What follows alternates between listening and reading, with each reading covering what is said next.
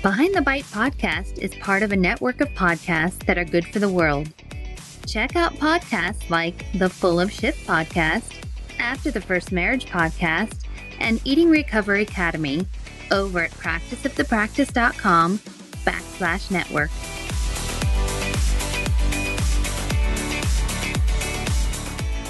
Welcome to Behind the Bite podcast. This podcast is about the real life struggles women face with food, body image, and weight. We're here to help you inspire, and create better, healthier lives. Welcome. So, hello, everyone.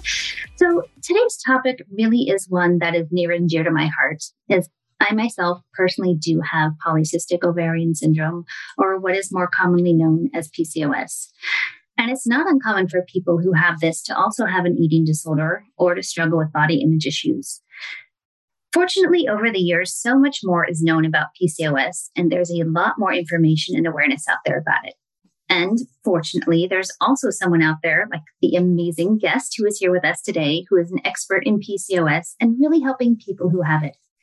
But for anyone out there who has it, I want to say something. I'm sure something you've been told or possibly even confused about.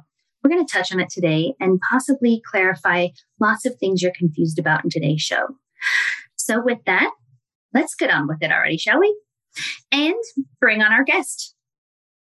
After subbing in her boss's office 15 years ago, Julie Duffy Dillon, who is a registered dietitian and PCOF, PCOS expert, taught her last diet. Once she saw the anti fat bias, she couldn't unsee it. And now, Julie helps people with PCOS confidently tackle health concerns moving forward without shame and blame. She teaches them how to burn their PCOS diet books while bringing clarity into their relationships with food and body. Julie wants to empower people with PCOS to grab their crown because they are king and queen of their own castle. Well, Julie, welcome to the show. Hey, Christina. So, so grateful that you asked me to be on. So, thanks.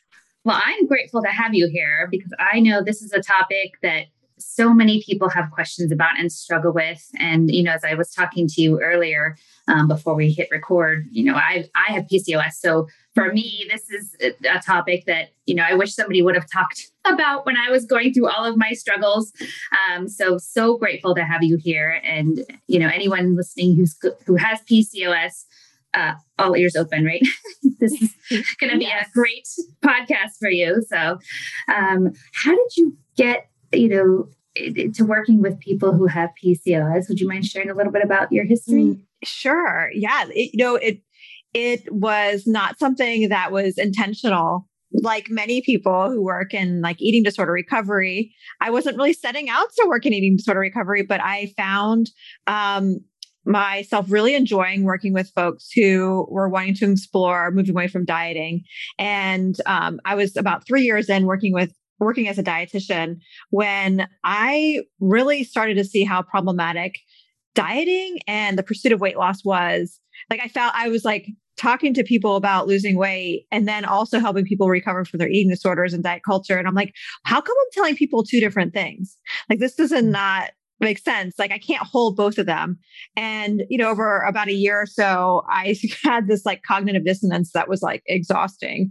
But I eventually decided I was like, oh, diets are harmful.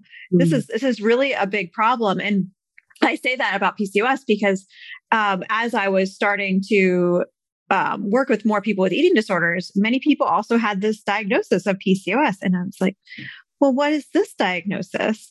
And as I looked into how to help as a dietitian, I'm a registered dietitian. Um, I we all dietitians, and when we were in training, we carry around this really big, thick nutrition book. It's called uh, the Krause book. That's just the mm. author's last name. So everyone has the Krause book, and we usually keep it and we lug it around for decades. But I remember opening up the Krause book at PCOS, and it was like help people lose weight. And I'm like, I I don't mm. do that anymore. I I there's another way. There has to be another way. And so I just started to really search for other people who were looking into helping people with PCOS that were not also pursuing weight loss because I was like, obviously that doesn't work for the majority of people. And what are people supposed to do if they're eating disorder recovery? Like pursuing weight loss can be deadly. Mm-hmm. So there, we need to find another way. So I started to do that and I found some new ways. And then, you know how things work. People just start talking and they're like, I told my friend who has PCOS that they don't have to diet. And so they're going to schedule with you. And then their doctor found out. And so lo and behold, then most of my clients I was working with had PCOS. And at that point, I um, I think this was around, I don't know, seven, eight years ago. I was mostly working with people with PCOS who are also trying to recover from their eating disorder when I got a phone call that was really strange. Um, it was from like a TV producer out of LA, which I live in North Carolina. You know, I don't get a lot of TV producers calling me. And they said that they are filming a reality show where I live and they needed someone who specialized in PCOS. Would I be willing to film? And I was like, I guess so. I think this may be the only chance as a 40 plus year old woman who has two kids. I'm not really the like reality show prime person. So this may be my one time to do this. So I did it. And and I from there, um, the show was My Big Fat Fabulous Life. And Whitney Thore is someone who has PCOS and talks about eating disorder recovery. So by doing that, I really then allowed other people to connect with me outside of my little southern town that I live in. And mm-hmm. so I started to work with people all over the world who have PCOS too. And I love being able to share with people like you don't have to diet if you have PCOS, even if you are not trying to recover from an eating disorder. Like if you just have like tried every diet or you don't want to do that, like there are so many other things you can do to help manage symptoms that don't have to do with dieting or the scale and can actually feel better. So it's been a thrill. It's been amazing. And I feel really grateful and privileged to be able to do this type of work to bring people other options. Well, that's so exciting. Like, first of all, I, oh, to be on a reality show talking about this. And I mean, yeah. that must have been quite a thrill. yeah, it was bizarre, but you know, like you would too. You probably just would roll with it. And yeah, it was intense. so, but it was a fun time. Yeah. so you started working with so many other people, like you really expanded, sounds like. So, um, mm-hmm. so how many years have you been working now with people who have PCOS primarily? Probably around 15 to 20, but I didn't really start specializing in PCOS until about 15 years ago. Yeah. Okay. So lots of experience. Yeah. Um, yeah. I'm quite seasoned now, I feel like. and how refreshing, you know, to hear you don't have to diet if you have PCOS because I, I, mm-hmm. you know, as I was sharing, like I have it too. And like the whole message the whole time was you have to eat this certain way. There's a PCOS diet. There's this, there's all these guidelines. And so, you know, I'm, I'm sure people listening going, wait, what do you mean? I don't have to diet. there's mm-hmm. not a certain mm-hmm. way I have to eat. Um, mm-hmm. So what is how do they not diet how do they like get rid of that idea of there's this magical pcos diet that they have to find and follow and mm. all of mm. that yeah you know i i believe that most people when they're told they have pcos they're told so little i don't know what you were told christina but like so many people are told like here's birth control come back when you're trying to get pregnant mm-hmm. or nothing you know and basically they're told like you have to live on these terms now you just have to restrict and um there's so little actual research on PCOS in general, and then even less on PCOS and nutrition that I don't think people really even think there's like another way. You know, I remember when I first started specializing in PCOS, I would talk to people who have it and they're like, that's funny. I would never even think there would be some a dietitian specializing in this. And I was like, that's funny. I can't believe you don't think there would be someone specializing in this because PCOS has such a big part of like the the topic of food is such a big part of it. And some of it, again, like we're saying, is super problematic. But mm-hmm. um, I think the the way that PCOS care right now is framed is super neglectful because again, people aren't really taught how what it means. What does it actually mean to have PCOS? Mm-hmm. Most people leave with the diagnosis thinking they caused it, mm-hmm. which is totally not true. That's like myth, the biggest myth out there because we know it's passed down through families. It's not something that a person caused by eating too much of something or weighing too much or anything like that. It's definitely inherited. Um, and what we do know is that the push to diet may initially do something favorable, like lower insulin, improve cycles, but only for about two or three months. And then after that, it's it long term. When we look at long term dieting research, because we don't have long term PCOS research, um, but long term dieting research shows that dieting um, or restricting or just not eating enough for whatever reason increases insulin and increases inflammation, increases blood sugar, blood uh, blood pressure, cholesterol, all those different things. And as anyone with PCOS knows, like those are the things that you basically are threatened that that's going to be worse if you don't diet. But what if actually dieting makes it worse? And so I know you asked, like, what can you do instead? Well, my number one recommendation always is uh, are you eating enough? Like, are you actually mm-hmm. eating enough food? Um, and I think for those of us who are socialized as women, we're taught we don't need to eat that much, mm-hmm. you know? And especially like for what's going on in the world right now, we need to be awake.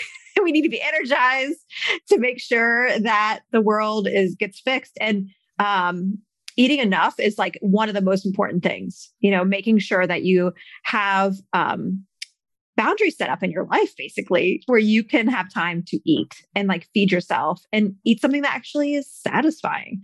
And I know that's not fancy. That is so not sparkly and i you know i know so much of research is like buzzwords and slick in the messaging but nutrition science is just not that slick. It's all correlational research pretty mm-hmm. much. And what it comes down to for so much of pcos management and the symptoms is just making sure you're eating it enough. And then also doing things like getting enough rest and taking care of yourself in therapy and, and stress management. But um, taking out a food group yeah, that's actually connected with m- making your PCOS symptoms worse long term, not better. So when you're saying like taking out a food group, like I remember being told like watch your carbs, you know? Oh uh, yeah, um, like watch the them. We're talking about. yes, of okay. course. Um, the carb thing is infuriating to me because there's this expectation that living with PCOS that you are just going to have to be okay with torturing yourself with food. Um, I don't know with your PCOS experience if you um, have had intense carb cravings, like many people will talk about with PCOS. And, you know, when that happens, and when that's happening all the time, that's because insulin is typically really, really high. And when insulin is really high, basically you're eating food, but it's not being able to be metabolized for energy. And so your body's starving. Like every cell in your body will be screaming to eat. And when you're starving and you're also saying, I can't have that one thing that's going to make me feel better, that to me sounds like 100% torture. And instead, what we as clinicians helping people with PCOS can do is like help you find ways to lower insulin and also include carbohydrate. Like you can do that. And for some people, they find as insulin levels go down, their carb, their cravings change. Like they'll still have them because people without PCOS have them too, but they're not like these primal urging cravings where it just feels like you're going to die if you don't eat them. Like that will start to go away. And in the in the future, as people's insulin levels come down with these other ways that we have found to help, then these carb cravings end up being a way to just know, oh, I I need something like I may need a change of medication or I haven't slept enough. And um, I don't know, basically that all sums up to be telling people to cut out carbs basically keeps people from a way of knowing how they need something. You mm-hmm. know, this like carb craving mechanism with PCOS is this like kind of gauge to know when you need to change things around. And by telling people to just like cut off that part of their body and not trust that part, um, it's really sad to me because it's I don't, again, it's painful, but also it's teaching people to not trust their body. And I think their body has a lot of information, you know? Well, that, I mean, that is refreshing. And I, you know, I'm wondering if people listening going, well, how do I do that? Like, how do I just which the you know everything i've been thinking and hearing um and even if i mm-hmm. wanted to like what what does that even look like? Like i know. It's such a it's a it's a hard sell. I will tell mm-hmm. you um it, i will say that. But the thing that i encourage anyone listening who is feeling skeptical is what about your own data? You know what What's your lived experience with diet so far while living with PCOS, or maybe even before you were diagnosed with it? Even someone who's listening who doesn't have PCOS, like what is your own data with dieting and really go through every diet you've been on, what it did, what it didn't do, what was next. Um, and, you know, as you map this out, there's a lot of people who are living with PCOS who have been dieting since they were in preschool like literally since they were three or four years old, been mm-hmm. told that they need to eat less. And now they're in their 40s or 50s. And like, okay, so is that enough evidence? I hope it's enough evidence for you to know that you've tried enough of them. And if you have been dieting your whole life, it can be hard to know how, what, how do you do anything different? You know, if that's the only way to know. And for a lot of people, it's first starting to use some like non-food things to kind of help manage the PCOS. Keep doing the food thing you've been doing, but um, I talk to people a lot about using supplements. You know, and inositol is a really common supplement for people with PCOS. Using things like that, and working on things like sleep and boundaries, and starting to just like have permission to listen to your body a little bit more and mm finding out what it needs. And and so for some people they need to work individually with a dietitian or a health coach or someone that can help them sort through their food stuff to figure out how to make this all work.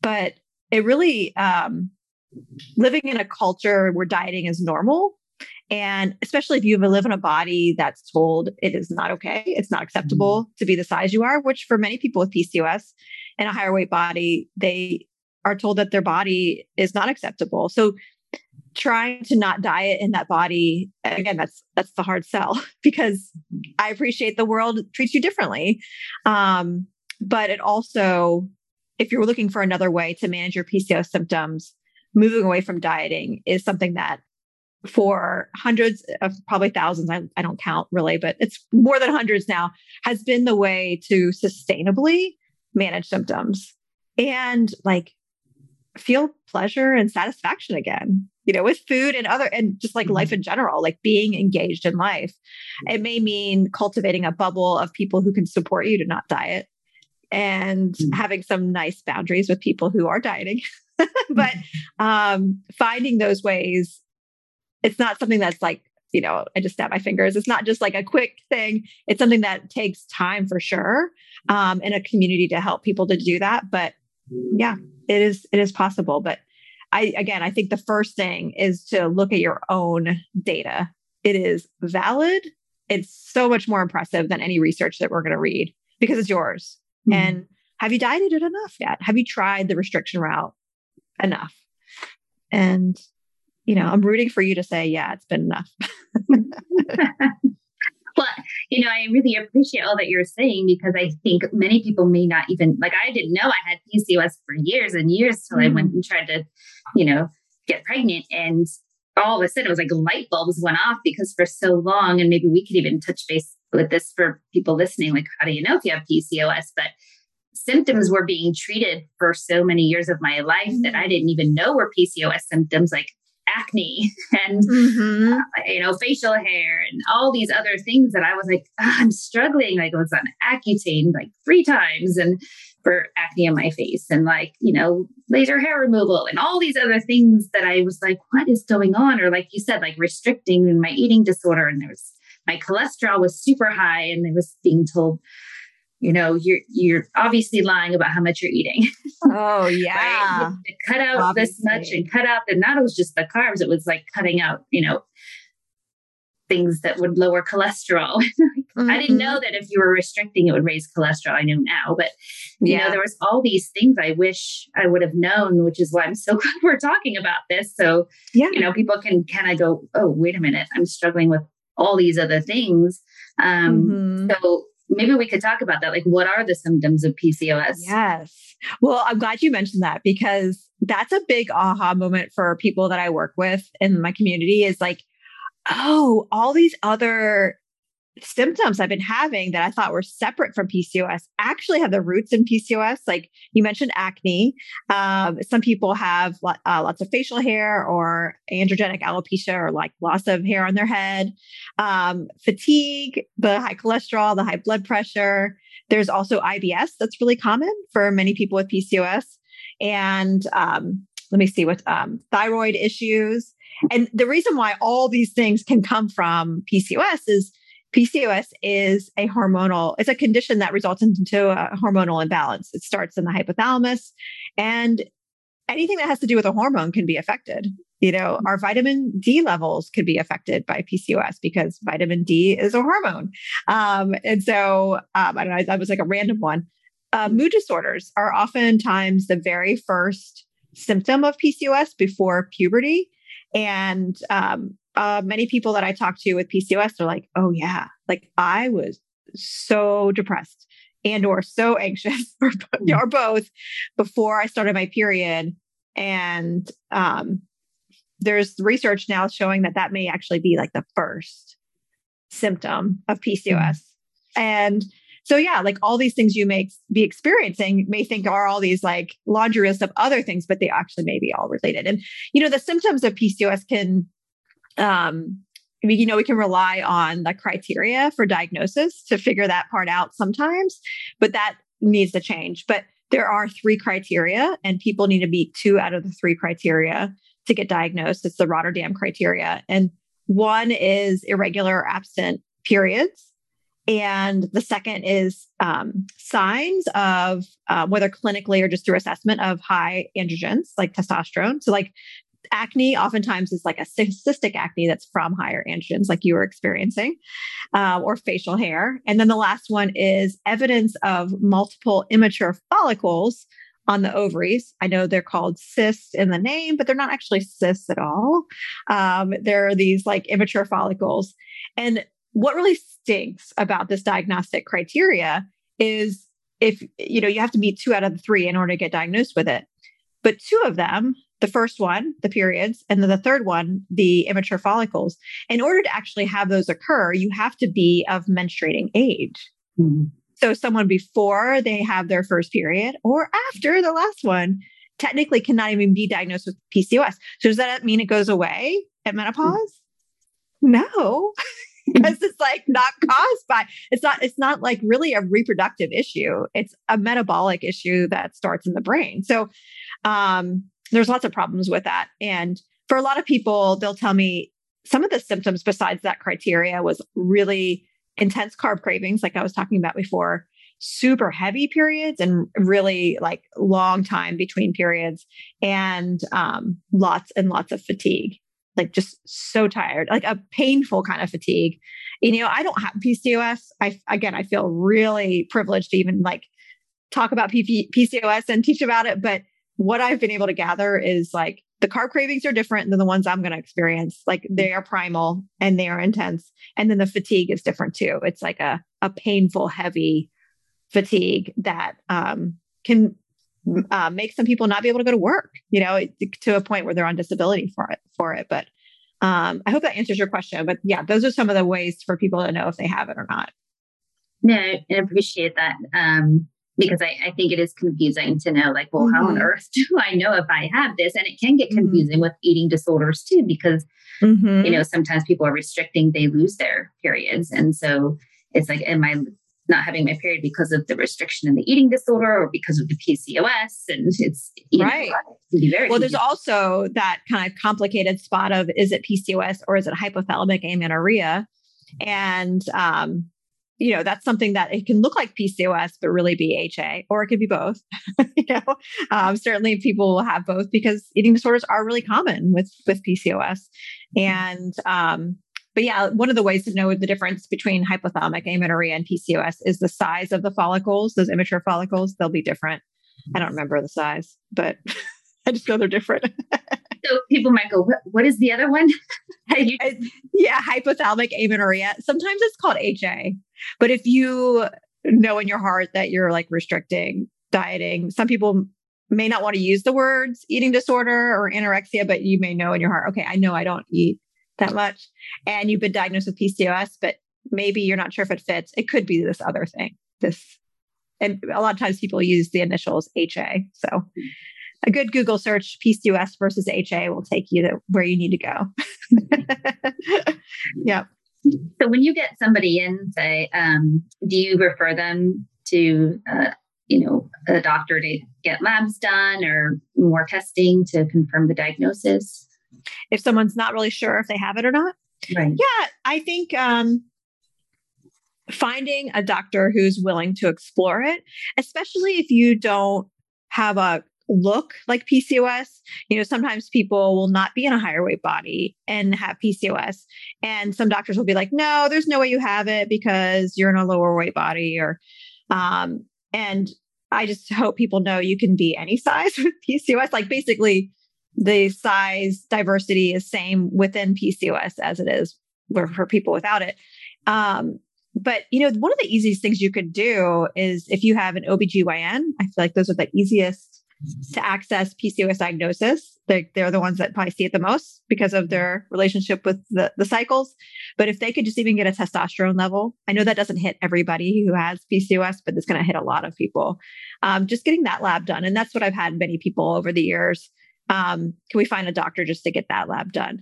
And and honestly, you don't even really need to get labs done. If you ha- can talk to a doctor and say, I have irregular periods and I'm losing hair on my head, or I have this cystic acne, I have evidence of high androgens. That's all they need to meet the criteria is for a doctor to be like, yep, you got it. Don't even have to take any blood, you know? So, um, and you know, the thing about that experience too especially for like how PCOS is currently diagnosed, it's really normal, really typical to have this like period of like questioning, like, mm-hmm. wait, do I have it? I don't know if you experience that, but like, do mm-hmm. I have it? Do I not? Uh, because it just feels so ambiguous and we know so little bit about it. Um, yeah, for a lot of people, they're like, I just don't know. And so for some people, they may never feel like, yes, 100% I have it. And that's okay because the the non-diet recommendations to managing PCOS won't hurt anybody if they don't have it. You know, that's that's the other thing about it. You know, it's something that will help people without PCOS too. Yeah. Well, non-dieting, fantastic. Yeah. It's good for everybody. I highly recommend five stars all around. yes. you know, I do get a lot of people who um, are struggling though because they get the diagnosis and a lot of the work I do is they are so devastated. They're almost get the the message of oh well you're never going to have kids um, oh, yeah. and so there's this pressure of i need to follow the pcos diet because i've been told if i don't get this under control i will never have children um, mm-hmm. and i know i certainly kind of given that message too i was mm-hmm. really freaking mm-hmm. out like what um, and i unfortunately i think that is the message given a lot of times um, and so mm-hmm. there is this maybe disbelief of what come on i can't really follow what you're saying uh, julie mm-hmm. you know i've got to really you know do what the doctor's saying because i'm afraid if i don't you know there might be these long-term consequences. So i don't know if you encounter that at all in your practice. Yes 100% so i told you earlier i don't have pcos but i did struggle with infertility for about 10 years mm-hmm. and primary and secondary infertility and i would have cut off my like left arm so I was like, we'll get you pregnant. Just cut off that arm. I think I probably would have done it. Um, I'm glad I didn't. But, you know, it, it's, you don't mess with maternal desire. That's one of my mottos. so mm-hmm. if, if using a diet, because we do know short term, like most of the fertility research in PCOS is six weeks long. There's a few that are 12 weeks long. I think it's hysterical. The 12 week duration research in PCOS is considered long term. like, wow. I know. So the short-term research, the six-week long research, it does show like improved like egg quality, cycle length improves, um, insulin lo- lowers, blood sugar lowers. Like it, it does all these great things. Um, but unfortunately, what we know long term is it can make those things worse. That's where I'm like, it's your decision, mm. it's your call. And for some people, doing those things, especially like, you know, most of the people that I've worked with with PCOS also have a very complicated relationship with food. Um, and so part of that decision to diet to improve fertility in the short term, I think also includes some time spent on informed consent of like, this may also make your relationship with food more complicated again because restricting leads to binging for a majority of people. They're going to experience that kind of uh, what feels like a loss of control or um, not being able to stop eating because if we hold our breath, and we finally are able to breathe, we're going to gasp for air. Same with food.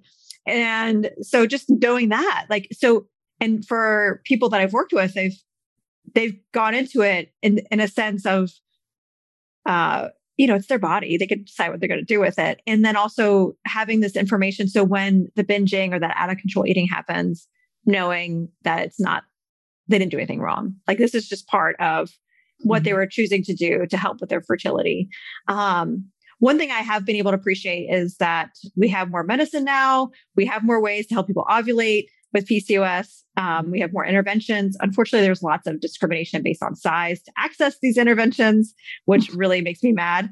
Um, again, I'm like, who is messing with maternal desire here? Like, so someone has a higher BMI, like, um, they still need to have a way to have a family mm-hmm. and mm-hmm. figure out a way to make it work, doctor.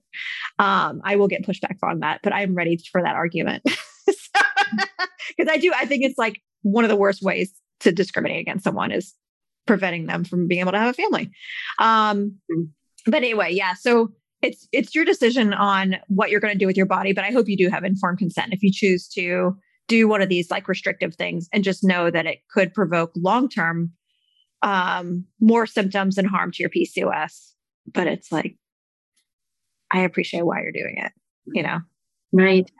Mm-hmm. You know, oh gosh, you know, going back to what you just said, um, you know, people are encountering any, you know, hurdles or, you know, red tape, if you will, to getting mm-hmm. some of these medications you're talking about. Like, do you have any advice for them? Like what to say, do anything like that? Oh, it's, I mean, I always have to take a deep breath because it's such a big deal. Mm-hmm. And if you're experiencing weight discrimination while you're trying to like have a family like you shouldn't be the one to have to advocate for yourself like doctors should have their their stuff together to be yeah. able to like provide this care to you and the science that or the reasoning that people often use is that um, it's not safe or they don't have as good numbers but they also are willing to help people over the age of 35 to conceive and you know the the line of where um, a lot of interventions start to dip with age um, doesn't affect their recommendations.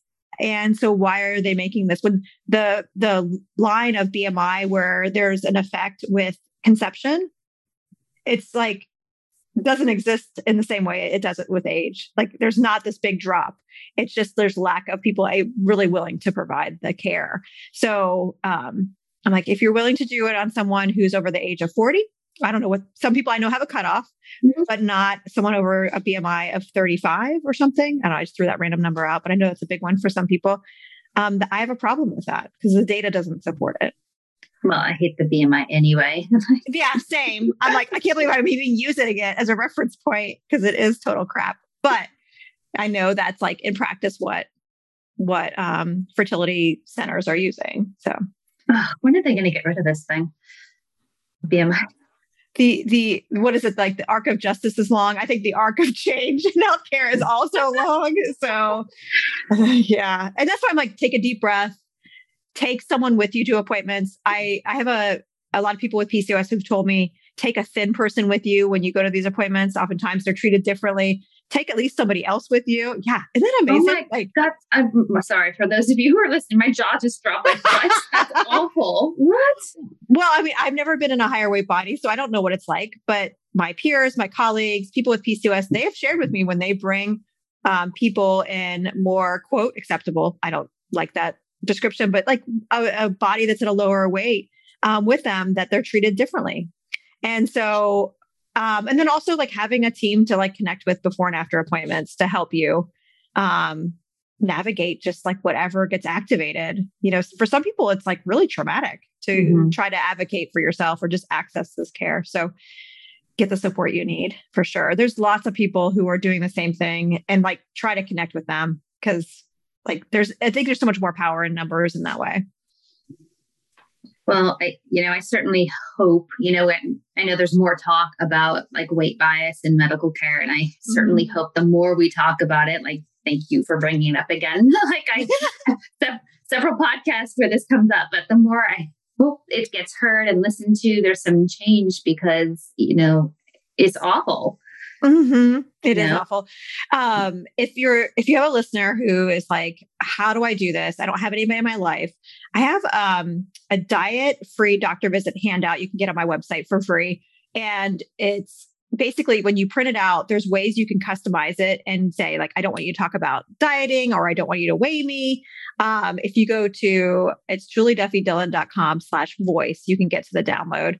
And the front of it is like purely for your interaction for the doctor, but the back of it, I intentionally made it in case you did plant a seed with this provider because you will, you will, by you advocating in that moment, there's going to be some providers who are like, huh, I think they're right or they're onto something. And so I have a listing of like research and just basically some rationale on why supporting you in this way without dieting or weighing you um, can be something that's health promoting. And um, it's really cool to see because especially because I live in this like smaller town, working one on one on one with clients, I would know about a client going to like a fertility clinic or an OBGYN and advocating, and that started a change in the practice. And then other clients benefiting from it and talking about how they noticed the change. And I was like, oh, it's so great. So if you do have the energy to advocate, it's going to help other people too. So we appreciate that. I appreciate that you made that. That's fantastic. And yeah. that you shared it. Thank you. Yeah. Yeah. No problem. My pleasure. Yeah, but that's also, you know, gives me some hope when you're you're saying you firsthand see some change. Mm-hmm. So that's good too. Yeah. yeah. It's coming along. I think like we just got to keep on talking about it like you said i'm glad other people are talking about it too in podcasts you know like um i think it's becoming more normal of like yeah this is a problem mm-hmm. like the person is not the problem like how we're delivering healthcare is the problem. Absolutely. It's, there's archaic things going on that need to be changed for sure. archaic. Yes, that is the best descriptor. we can move out of the 1980s at least. I don't know. Like, come on. What was the BMI from the 1800s? I know. ah. Right? Exactly. Yep. Yeah, I was in school to become a dietitian when the BMI changed to um, like it used to be if you were between 20 and 30 you were considered quote normal weight and 30 to 40 was overweight.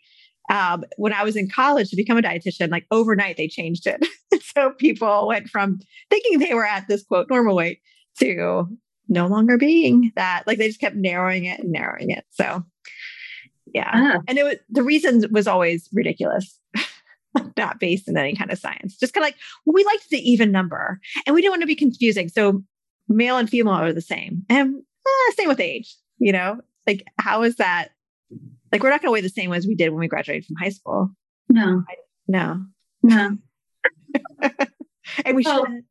So many anyway. problems with that number. We could have a whole podcast on that.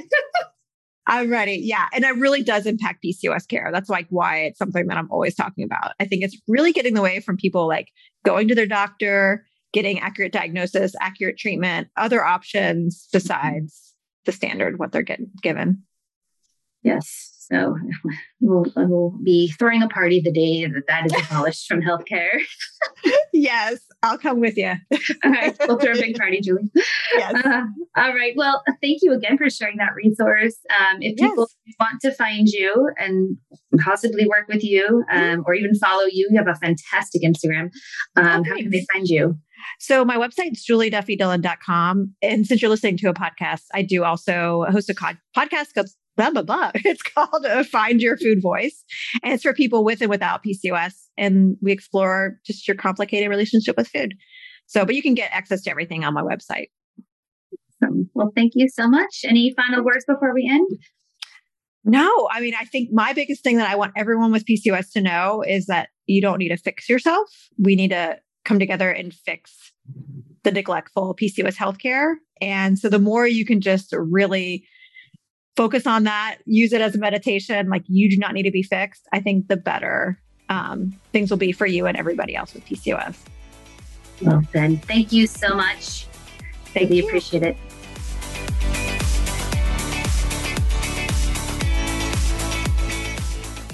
This podcast is designed to provide accurate and authoritative information in regards to the subject matter covered. It is given with the understanding that neither the host, the publisher, or the guest are rendering legal, accounting, clinical, or any other professional information. If you want a professional, you should find one.